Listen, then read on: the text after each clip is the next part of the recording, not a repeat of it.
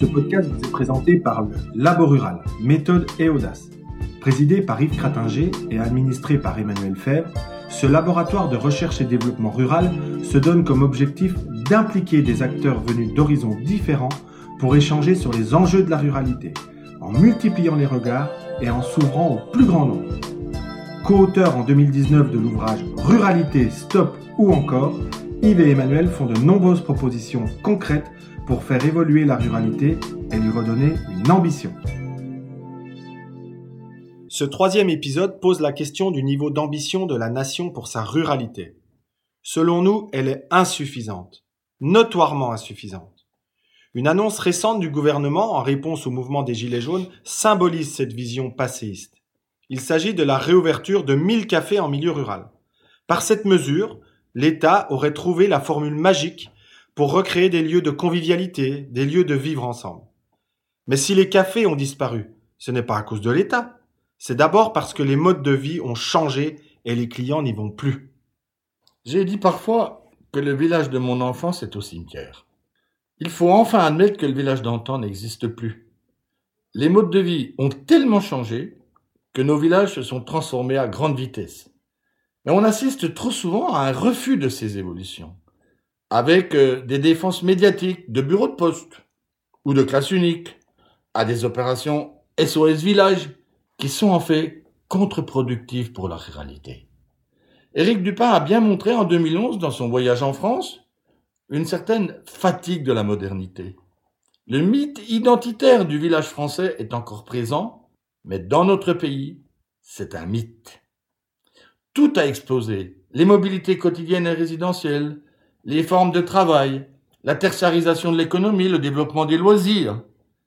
Philippe Esteb a écrit en 2015 que l'explosion de l'automobile a par exemple fait évoluer considérablement en 50 ans l'armature de l'offre de services publics et privés à la population. L'usager n'est plus captif d'un territoire. Il est devenu consommateur, c'est en partie à cause de cela que les villages ruraux ont parfois perdu leur école, souvent leur petit commerce ou leur café. Ainsi, le nombre de commerces et de services de proximité, notamment dans les villages les moins peuplés, a fortement diminué.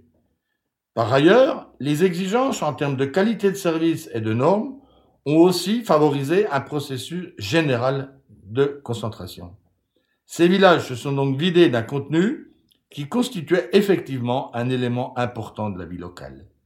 Hervé Lebras identifie bien ces nombreuses discontinuités, ces ruptures de parcours autrefois linéaires, avec l'émergence de différents phénomènes, comme celui de gentrification rurale, qui confisque des espaces entiers, à l'abri des haies ou des murs d'enceinte du pavillon individuel.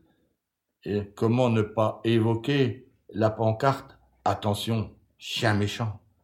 Les espaces ruraux ne font plus systématiquement société. Ils ne permettent plus l'expression d'un sens collectif. Ils deviennent un archipel, avec des blocs qui se défient, qui ne se lient plus les uns aux autres. Il y a de moins en moins de mémoire des lieux. Les anciennes solidarités villageoises s'estompent et notre mode de vie actuel n'en génère pas d'autres, ou alors elles sont trop administrées et même artificielles. Voyons, cependant, la proposition du labo rural d'ouvrir le collège sur son environnement. En quoi cela peut-il contribuer à recréer des espaces de convivialité et de vivre ensemble? Un collège, c'est une plateforme. Et cette plateforme, c'est le département qui l'apporte. Avec euh, des bâtiments, des salles, des parkings, des cours, des restaurants. Il apporte aussi les crédits.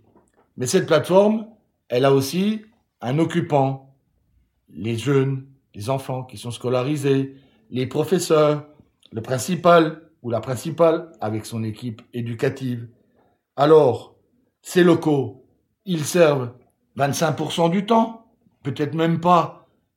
Les 75% du temps restant, peuvent-ils servir à autre chose? On voit bien que se poser la question en ces termes va bien plus loin que la simple réouverture d'un café dans un village.